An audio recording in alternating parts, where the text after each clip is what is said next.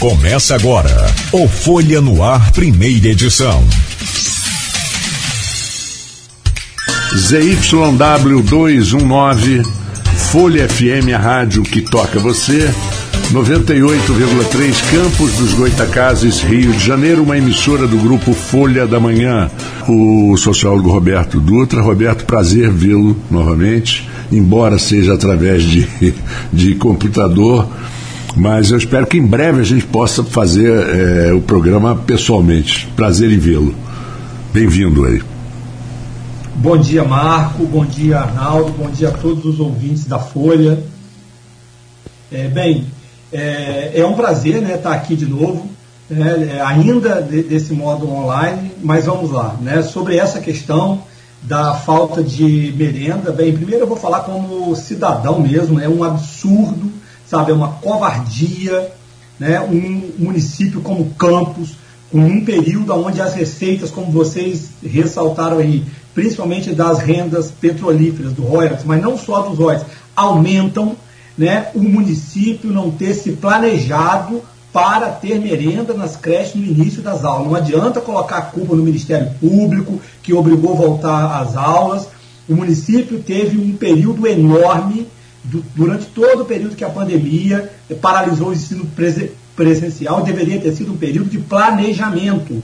O que o prefeito estava fazendo nesse período, o que o secretário de Educação estava fazendo nesse período, que não planejou a licitação da merenda. Isso é uma covardia, é um absurdo. Um governo que fala em política social, um governo que diz que voltou para restituir a, a gestão e que tem a sorte de receber mais recursos, né?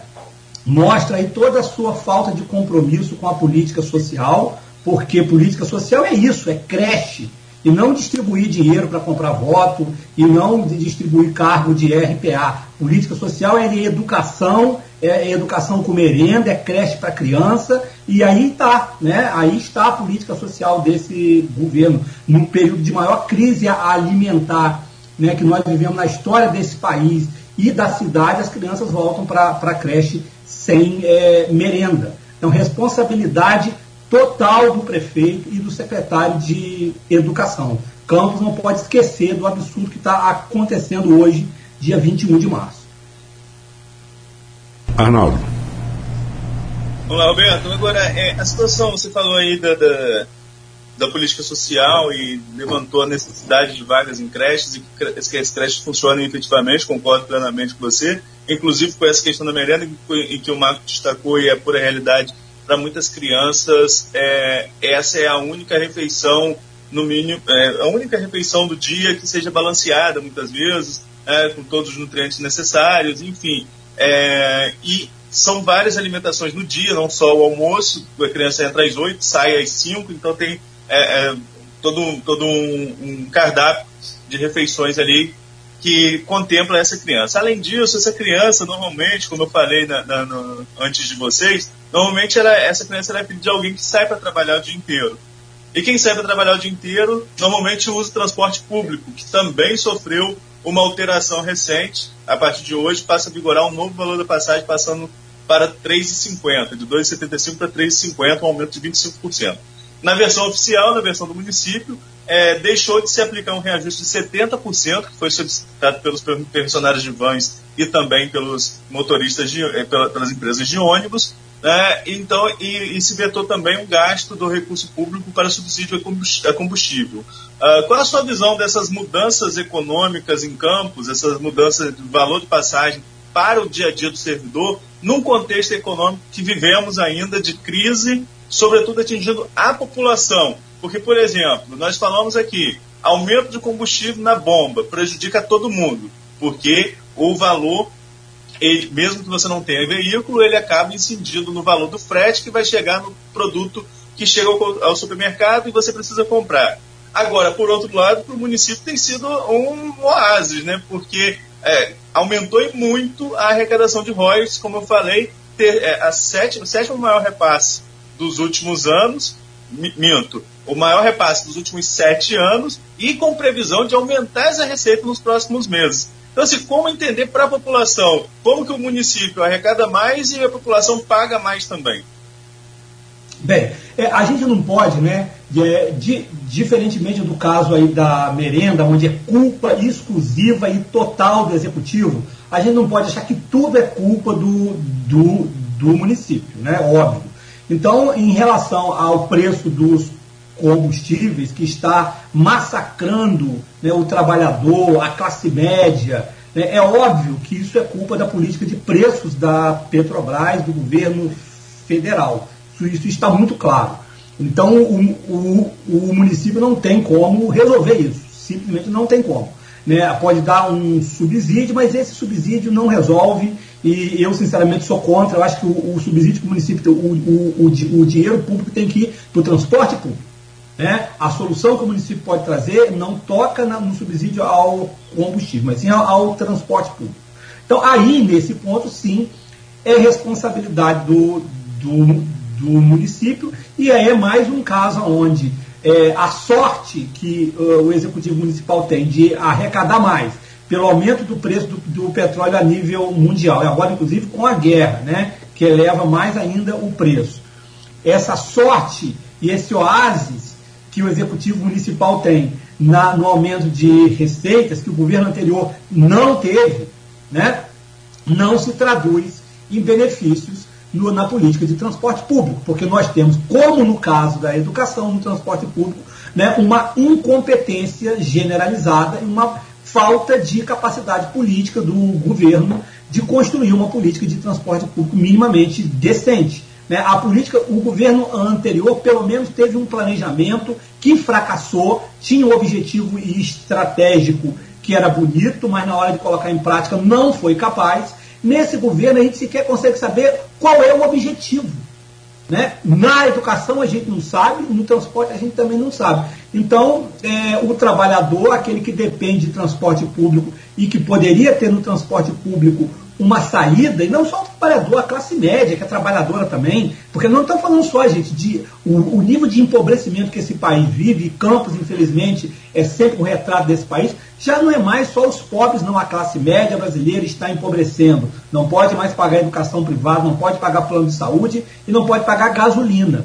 Então, o transporte público, era hora do município criar uma política de transporte público para a classe média e os pobres, assim como uma política de educação para a classe média e os pobres. Porque política pública que funciona bem é política pública que inclui a classe média. As cidades onde o transporte público é bom são cidades onde a classe média usa. Esse era o, o momento de Campos revolucionar. Né? Mas nós já tivemos no passado situações de orçamento melhores que esse, com esse mesmo grupo político no poder, e não é, aconteceu revolução nenhuma. Então, infelizmente, é a má qualidade dos nossos é, go, do, desse governo que está aí e do grupo né, é, administrativo que, no caso, cuida do, do transporte, assim como do grupo que cuida da educação. Queria colocar uma, queria colocar uma pergunta para você, Roberto. Você não acha que quando, de uma maneira geral, mas quando o Estado falha em alguma assistência que é responsabilidade do Estado. E isso abre portas, por exemplo, para milícia ou para o tráfico suprir essa, essa em, em, comunidades, por exemplo, muita gente de muitas comunidades no Brasil acham que o, o traficante é, é, mais um, é mais um benfeitor da comunidade do que propriamente o Estado.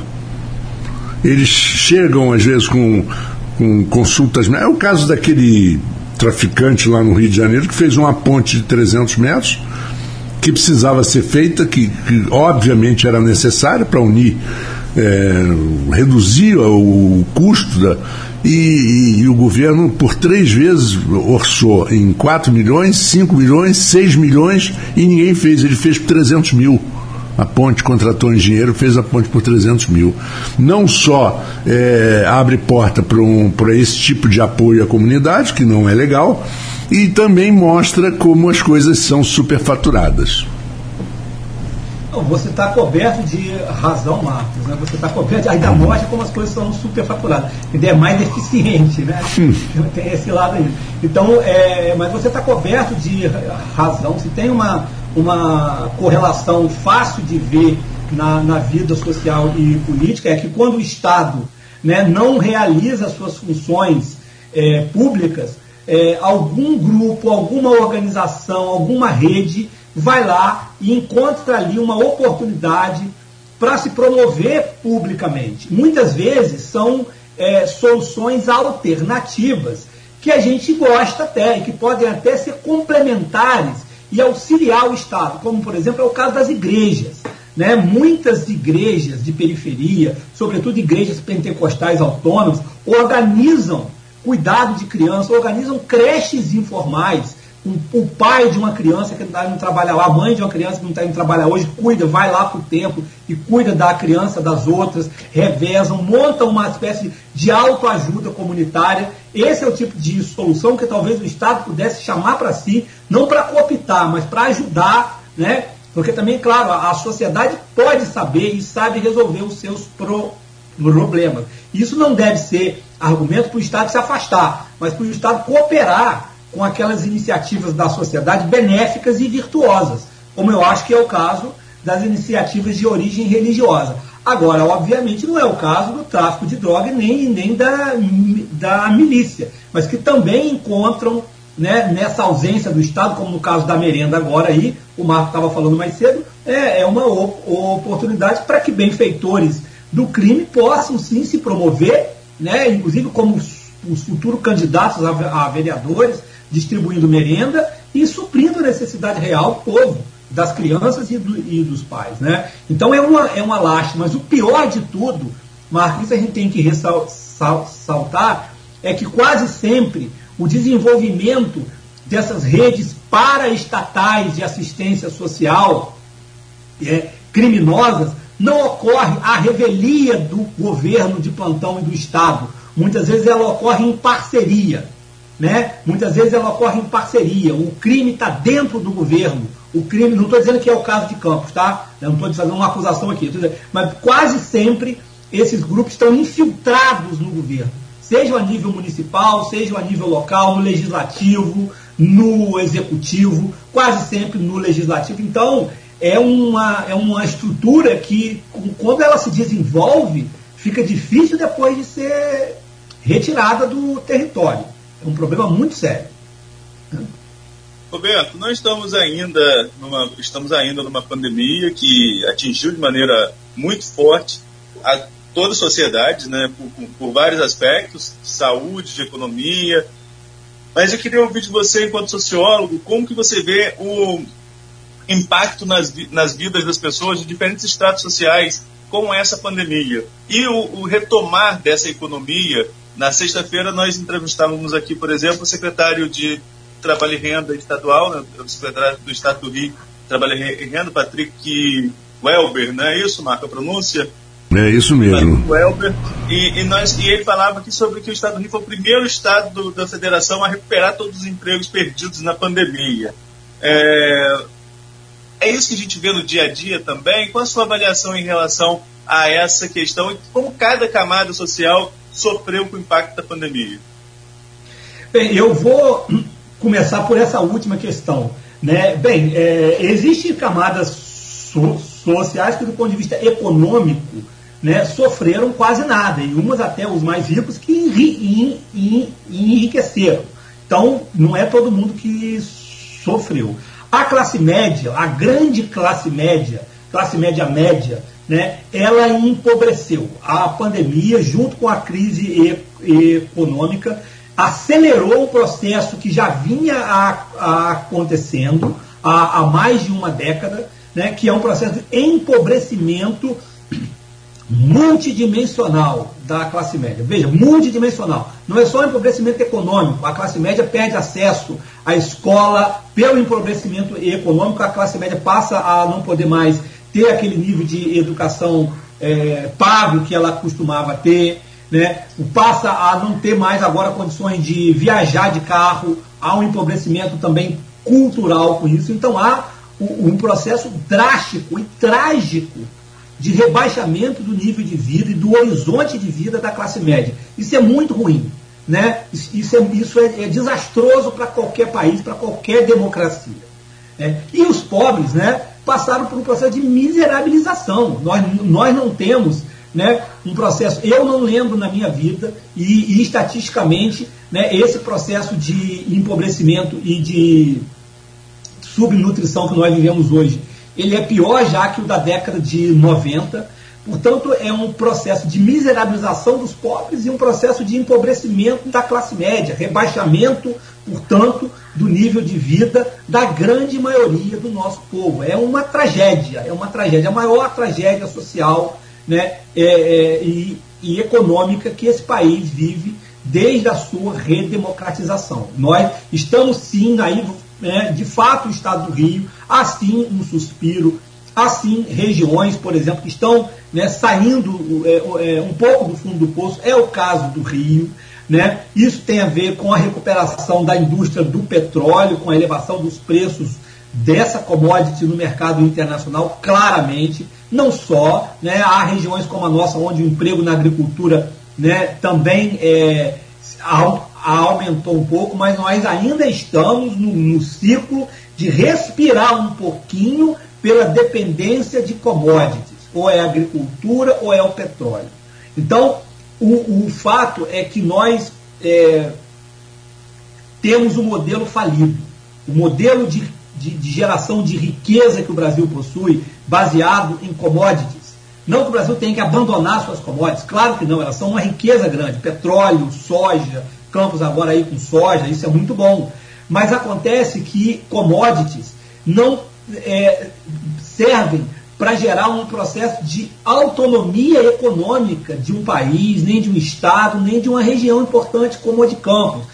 o que gera autonomia econômica de regiões, de países, de pessoas, é um, é, são empregos de qualidade em setores complexos que agregam valor da economia. Indústria. Não aquela necessariamente aquela velha indústria Ford